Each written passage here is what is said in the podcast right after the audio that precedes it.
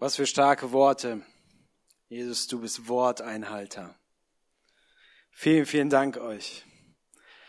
Ich hatte gerade eben ein bisschen Durst und ich musste ein bisschen nach hinten gehen, mir was zu trinken holen. Und wenn man das hier so mal ein bisschen mal in einer nicht gewöhnlichen Sachen, äh, Situation sieht, dann fühle ich mich hier ein bisschen so wie auf irgendeinen Astronauten, der jetzt gerade irgendwo unterwegs ist, irgendein Schiff. Wenn wir die Station angucken, gleich gehen wir nach links, gleich gehen wir nach rechts. Leute, vielen, vielen Dank für euren Einsatz. Vielen, vielen Dank. Ihr bekommt von zu Hause, bekommt ihr einen fetten Applaus. Ich hoffe, Joe hat euch ein bisschen gesagt, dass ihr euch mal einen Zettel mitnehmen sollt und einen Stift. Und ich hoffe, ihr habt das getan. Auch hier im Raum, nehmt euch das zur Hand. Und ich möchte ein bisschen einen Kontakt zu euch aufbauen, weil oft sitzt du da oder liegst, also ich lieg meistens immer, wenn ich zuschaue und schau mir das an. Ich hoffe, du hast einen Zettel und einen Stift jetzt in der Hand. Und ich möchte mit euch ein bisschen künstlerisch aktiv werden, zu Hause. Du darfst jetzt deinen Gegenüber zeichnen. Du darfst jetzt deinen Gegenüber mit etwas Herausforderung das Gesicht malen. Wenn du alleine bist, musst du leider dich selber malen. Und danach kannst du, nach der Zeichnung, kannst du das gerne ins Internet, über Instagram hochladen und mit Ad Schöne Aussicht Deadmold verlinken und wir posten das und wir fluten so das Internet mit deinem künstlichen, äh, mit deinem Kunstwerk. Ich möchte nicht viel über Kunst reden, soll man ja nicht. Und zwar habt ihr jetzt die Möglichkeit mit zwei Herausforderungen. Und zwar darfst du nicht eine starke Hand benutzen, sondern nur die schwache Hand. Ich mache das einmal. Die starke Hand, was auch immer sie bei dir ist, muss hinter den Rücken und du darfst jetzt aber auch nur einmal ansetzen und zeichnen. Okay? Schaut euch die Person, die ihr malt. Joe, kannst du mal ein bisschen aus dem Dunkeln zu mir kommen, damit ich dich sehe einmal? Okay, ich weiß, wie du aussiehst. So, wenn ich fertig bin, ist es zu Ende. Auf geht's. Schon, wie fange ich jetzt an? Joe hat ja nicht mehr, ne? So viel. Genau. Die Augen. Schon, ich darf nicht absetzen. Okay. Ich habe zweimal abgesetzt, tut mir leid. Joe, es ist vielleicht nicht ganz gelungen. Damit wir ein bisschen Leben einhauchen, mache ich da noch zwei Augen zu. Ihr Lieben, und jetzt möchte ich das proklamieren, ganz laut, und das dürft ihr unter das Bild schreiben, was auch das Predigtthema ist. Jesus will heilen. Und jetzt ab auf Instagram hochladen, damit wir das Internet damit fluten. Ich möchte euch heute eine Geschichte erzählen oder mit über eine Geschichte reden, wo es auch um eine Person ging, die seine starke Hand nicht benutzen durfte. Es ist eine Wundergeschichte, es ist eine Heilungsgeschichte, wo Jesus einen Menschen heilt, der eine verkrüppelte Hand hat. Es ist eine Person, die nie ihre starke Hand unterwegs sein durfte. Und ihr müsst verstehen und müsst auch vorher wissen, Jesus war in dieser Zeit mit ganz vielen Menschen unterwegs, die seine Nachfolger waren. Und immer wieder, wo er auch auftrat und Wunder tat und heilte, kamen eine gewisse Pharisäerpolizei und hat immer gesagt, hey Jesus, du hast am Sabbat das getan, du hast am Sabbat dies getan, du hast am Sabbat jenes getan, was du nicht tun darfst. Klammer auf, Jesus hat nie das Gesetz des Sabbats übertreten, Klammer zu. Ich möchte die Geschichte einmal vorlesen. Und zwar, es ist aus Lukas nämlich den Text 6 bis 11. An einem anderen Sabbat befand sich ein Mann mit einer verkrüppelten Hand in der Synagoge, während Jesus lehrte. Die Schriftgelehrten und die Pharisäer passten genau auf, ob Jesus den Mann am Sabbat heilen würde. Denn sie suchten nach einem Vorwand, Anklage gegen ihn zu erheben. Doch Jesus wusste sehr wohl, was sie dachten. Er sagte zu dem Mann mit der verkrüppelten Hand, komm her, stell dich in die Mitte. Und dann stand der Mann auf. Dann sagte Jesus zu ihm, ich habe eine Frage an euch. Er spricht zu den Pharisäern und Schriftgelehrten. Entspricht es dem Gesetz, am Sabbat Gutes zu tun? Oder ist der Sabbat ein Tag, um Schaden zuzufügen? Ist es ein Tag, Leben zu retten oder zu vernichten? Und dann ist er ruhig er sah eine nach den anderen an und sagte dann zu dem Mann, strecke deine Hand aus. Und der Mann streckte seine Hand aus und sie wurde wieder gesund. Darüber gerieten die Gegner von Jesus außer sich vor Zorn und sie begannen Pläne zu schmieden, was sie gegen ihn unternehmen konnten. Ich möchte über diese fünf Verse mit euch heute sprechen. Diese fünf Verse sind für mich ein ganz, ganz, ganz, ganz tolles Bild von drei verschiedenen Menschentypen. Und diese drei verschiedenen Menschentypen werden der Schwerpunkt dieser Predigt sein. Die rechte Hand, was ist die rechte Hand für uns? Die rechte Hand ist die Hand, mit der du aktiv bist, mit der du produktiv bist, mit der du weltverändernd unterwegs bist. Mit der rechten Hand, mit deiner starken Hand unterschreibst du alles, was du dir kaufen möchtest. Diese Hand war die, bei diesem Mann, der in der Synagoge war, verdorrt, verstarrt, verkrüppelt. Und ihr müsst wissen, die meisten Männer damals in derjenigen Zeit, das waren Handwerker. Sie waren Steinmetze. Sie waren Tischler. Sie waren Zeltbauer. Die meisten Männer, die damals unterwegs waren, waren produktiv im Tun und haben so ihr Lebensunterhalt verdient. Und das ist ein trauriger Zustand für diesen Mann, weil dieser Mann wird mit Sicherheit es echt schwer gehabt haben, seinen Lebensunterhalt irgendwie geregelt zu bekommen. Aus meiner Sicht, wenn ich das jetzt so lese und der Text kam mir schon ein paar Monate vorher in den Gedanken und der verließ mich nicht. Und es war für mich ein schwacher Mann. Es war für mich so ein Bild eines schwachen Mannes. Denn eigentlich steht über ihn nur, er war in der Synagoge. Synagoge war damals ein Ort, wo gelehrt wurde, wo gestritten wurde, wo diskutiert wurde. Und er, er war einfach nur da. Er ist einfach da, er hat keine Funktion, er ergreift keine Initiative. Er kommt auch nicht, als Jesus dort reinkommt, kommt er nicht auf Jesus zu und will geheilt werden. Nein, er ist einfach nur da. Ich habe das Gefühl, dass Jesus, als ob er ihn überreden müsste, komm, stell dich in die Mitte, ich heile dich. Eins ist ja gut, er hat zumindest reagiert auf das, was Jesus sagte. Jesus befiehlt und dann tut er es. Aber er spricht nicht ein Wort. Und was ganz interessant ist, wenn du die Wundergeschichten kennst, die Leute, die sind alle durchgedreht, sind weggelaufen, haben von dem erzählt, was sie erlebt haben, denn sie konnten nicht schweigen. Dieser Mann ist wirklich gar nichts.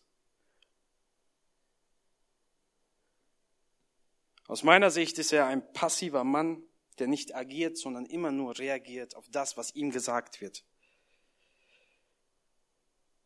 Es ist kein Mann, der irgendwie sein Leben in die Hand nimmt. Und ich glaube aber auch, dass es ein Prototyp von Männern ist, die unsere Gesellschaft produziert. Man sagt, nimm einen Mann, Geld, Macht und Sex. dann verliert er ganz, ganz schnell seine Lebensmotivation. Wir Männer, wir brauchen oft immer irgendwas, was uns antreibt von außen. Was uns irgendwie gut darstellen lässt. Eine Gehaltserhöhung. Alter, auf einmal machen wir Überstunden. Junge, Junge, Junge.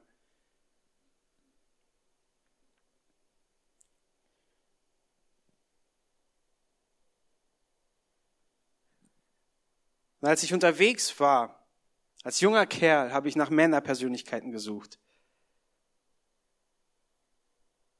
Und so oft finden wir in unserer nahen Umgebung keine wirkliche Männerpersönlichkeit, die eine geistliche Spiritualität trägt. Ja, im Internet kennen wir viele Prediger, kennen wir viele tolle Motivationsredner, die uns irgendwo irgendwie was beibringen. Aber in deinem nahen Umfeld, wo findest du diese geistlichen, männlichen, spirituellen Menschen?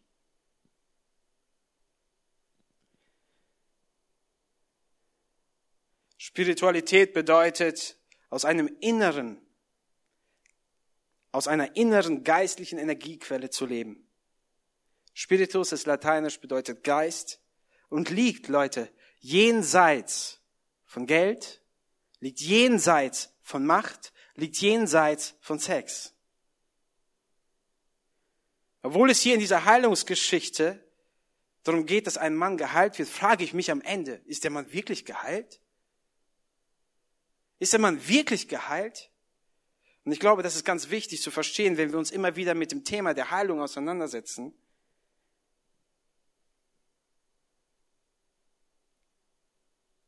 Wenn Jesus unterwegs war und die Menschen geheilt hat und hat viele Wunder getan, dann hat er meistens oder wurde meistens das Wort im Griechischen Sozo genannt. Und das bedeutet eine ganzheitliche Heilung. Nicht nur eine körperliche Wiederherstellung von etwas, sondern Geist, Seele und Leib. Ich sage mal, hier wurde nur irgendwie eine körperliche Heilung vorhanden, war vorhanden. Also die Hand hat wieder Leben bekommen. Wenn du das erlebt hast, wenn du unterwegs bist mit irgendeiner Krankheit, sie kann seelisch sein, sie kann aber auch körperlich sein. Wenn Jesus meint es gut mit dir, und ich möchte dir auch aussprechen, Jesus will dich heilen.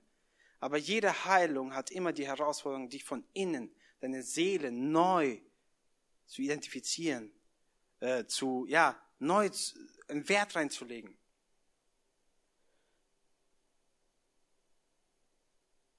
Und dann gibt es noch den gefangenen Mann. Den nenne ich so.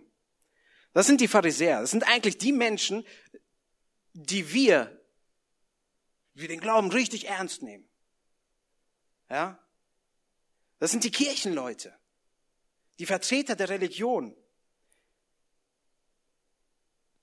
Und ihr müsst verstehen, dass wenn die Pharisäer unterwegs waren, es gab die zehn Gebote, die Pharisäer waren so, die haben das so ernst genommen, dass sie noch zigtausend Gebote um die zehn, äh, um die zehn Gebote gebaut haben, damit sie ja nicht irgendwie diese zehn Gebote übertreten.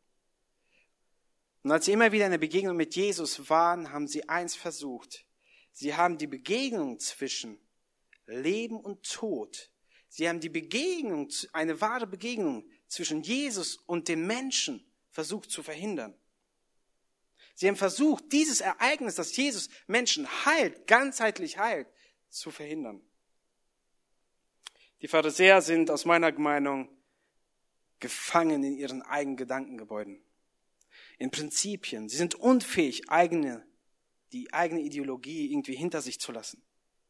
In den fünf Versen, in den fünf Versen lesen, lesen wir, sie lauern, sie engagieren sich nicht, sondern sie beobachten aus der Entfernung. Sie kritisieren und bewerten wieder aus einer Distanz. Um was? Um später einen Grund zu finden, wo sie Jesus anklagen können. Sie wollen auf jeden Fall das Bestehende, was vorhanden ist, wollen sie bewahren. Und es geht ihnen nicht um die wirklich wichtigen Werte, sondern es geht eigentlich um eine Position, um Macht, um Sicherheit, um wieder etwas Äußerliches. Und das, was mich persönlich so zu Weißglut bringt, ist, wenn Religion heutzutage mit Macht missbraucht wird. Und als ich das mal gesehen habe, das ist noch gar nicht lange her, als Floyd in den USA brutal von Polizisten getötet wurde und die ganzen Menschen auf die Straßen gegangen sind und haben ihre Hände erhoben gegen diesen Rassismus, gegen diese Falschheit. Da hat unser Freund Trump sich vor die Presse gestellt und hat dem Volk, dem amerikanischen Volk gesagt, dass sie sicher sind, dass sie sich keine Sorgen machen sollen. Und er hat die Bibel hochgehalten. Und das Problem ist, er wusste gar nicht, wie er die Bibel hält. Er schaute, drehte sie, schaute.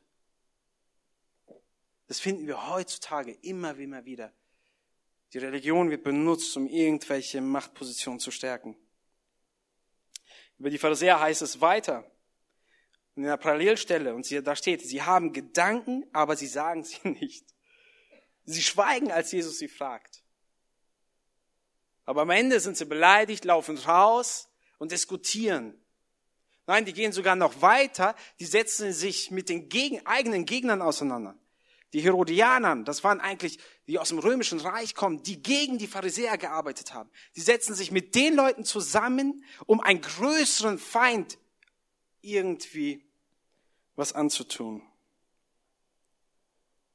Und sie fragen sich eigentlich die ganze Zeit die Frage, wie können wir diese Freiheit, dieses Leben, diese Heilung zum Stillstand bringen? Diese Männer sind dreifach gefangen in ihren Ängsten, in ihren Denken und in ihrer Gruppe. Sie treten nie als einzelne Personen auf, sondern immer als Clique. Sie vertreten einen Standpunkt, der religiös ist. Sie denken, wie man denkt. Aber ohne Gruppe sind sie unfähig zu denken. Sie sind keine eigene Persönlichkeit. Ihr fehlt ein eigenes Gewissen. So oft kennen wir das, ein Gruppendenken anstelle des eigenen Denkens entsteht, oder?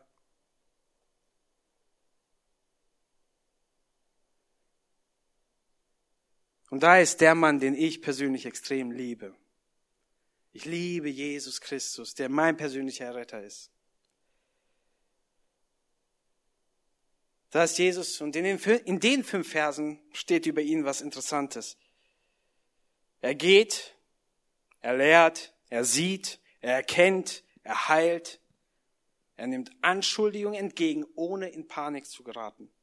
Jesus sieht diese Leute in die Augen und er wartet. Er kennt ihre Gedanken. Er spricht aber besser gesagt, er befiehlt. Steh auf, sagt er. Der Mann mit der verkrüppelten Hand steht auf. Und dann sagt er, strecke deine Hand aus. Die Hand wird wieder gesund. Jesus besitzt eine innere Autorität. Er weiß, was er will. So oft wissen wir gar nicht, was wir wollen. Und Jesus ist nicht jemand, der sagt, komm bitte, streck deine Hand aus. Oder hey, Worship Team, könnt ihr noch ein Lied singen? Und dann jetzt kommt doch bitte. Nein, er geht rein, er sagt, steh auf, stell dich in die Mitte, hebe deine Hand hoch und die Hand wird gesund und er geht wieder raus.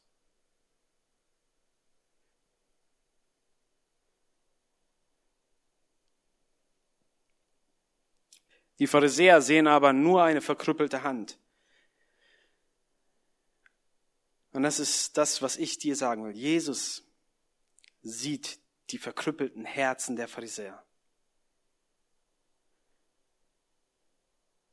Sie sind ein versteinertes Herz, was kein Leben hat, was so viel Bosheit in sich trägt. Jesus deckt ihre Bosheit auf. Und das Gute ist, Jesus wartet auf überhaupt keinen Applaus. Er scheint irgendwie keine Anerkennung zu brauchen. Er hat da gerade ein Wunder getan. Jesus kann leiden, ohne beleidigt zu werden. Jesus kann leiden, ohne beleidigt zu sein. Und direkt nach dieser Geschichte heißt es, danach ging er alleine auf den Berg, um zu beten, und danach wählte er zwölf Männer zu Aposteln. Und ich verstehe das so. Wenn man zu Menschen redet, die einem nicht gesonnen sind, wenn sie feindselig sind, und Jesus hat immer wieder feindselige Begegnungen gehabt mit der religiösen Gesellschaft. Wenn man immer wieder negative Energie entgegengebracht bekommt, der hält es da nicht aus. Hey, kennst du das? In einer Familie unterwegs zu sein, zu leben, wo eine negative Energie vorhanden ist? Merkst du auch, wie es nach und nach du auch negativ wirst?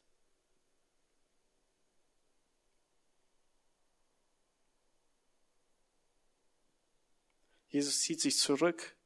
Er geht auf den Berg und das ist ganz interessant. Er verzieht sich immer irgendwie auf Berge. Und er setzt sich hin und betet. Er braucht wieder die Energie, die innere Energie. Er muss wieder seine Seele neu auffüllen lassen. Er braucht wieder Kraft. Und er entscheidet große Entscheidungen. Er setzt sich mit einzelnen Personen seiner Jünger, seiner Nachfolger auseinander und er wählt sie zu Aposteln. Da ist der Judas bei und ich denke oft daran, Jesus wusste, dass er ihn verraten würde. Ey, wie schwer hat er sich irgendwie getan, ihn zu erwählen.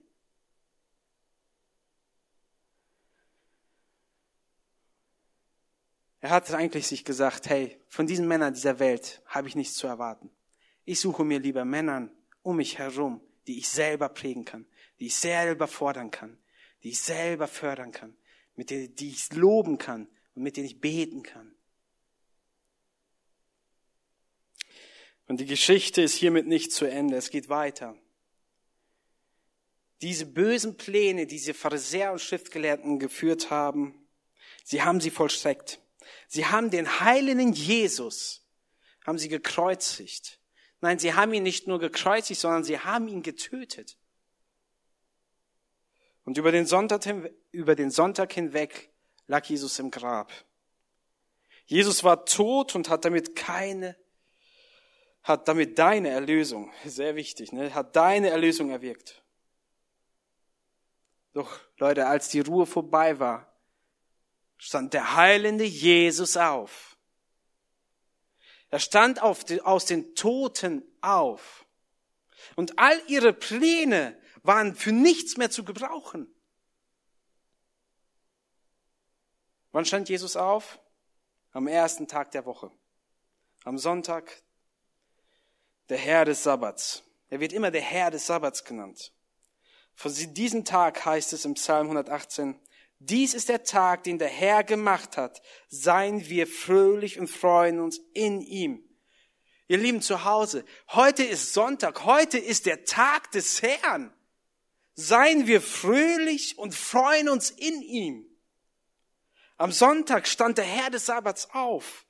Am ersten Sonntag nach der Auferstehung erschien er seinen Jüngern.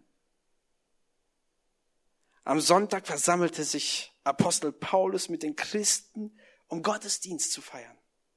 Am Sonntag sprach Jesus, es war der Tag des Herrn und ich betete im Geist, Offenbarung 1, und er schreibt die Offenbarung. Sonntag, heute, das ist der Tag des Herrn.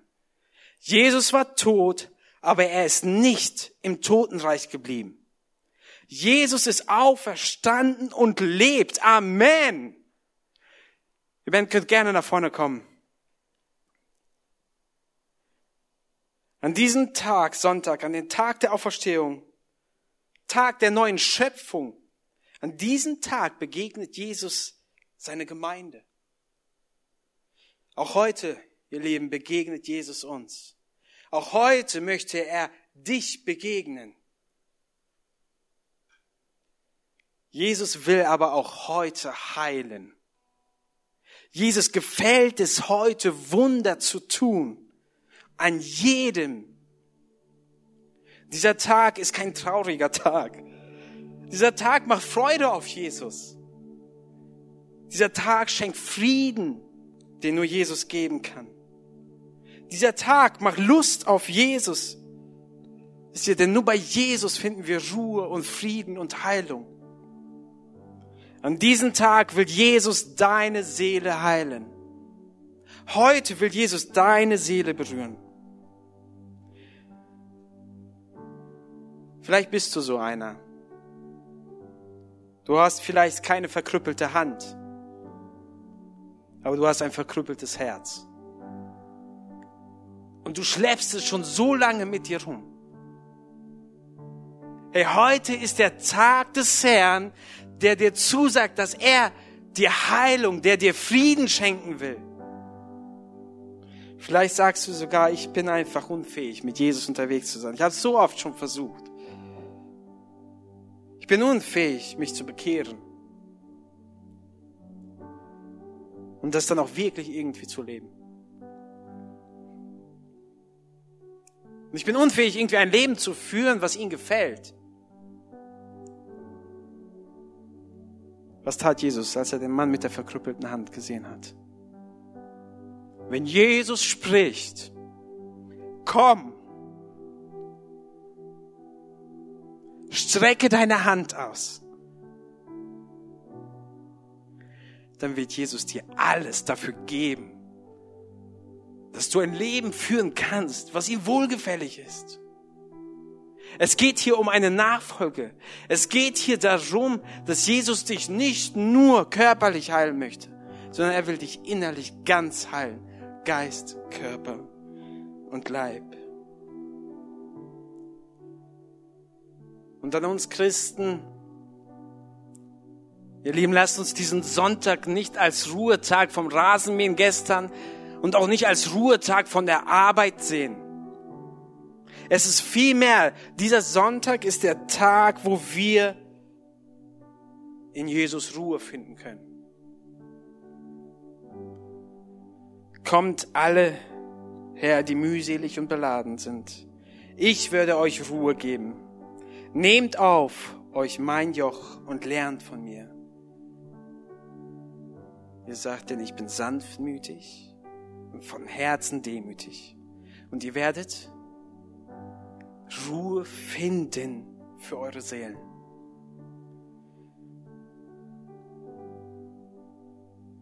Wenn du nicht viel mitgenommen hast, dann nimm eins mit. Jesus will dich heute von innen heraus heilen damit du eine Persönlichkeit wirst, die andere inspiriert. Amen.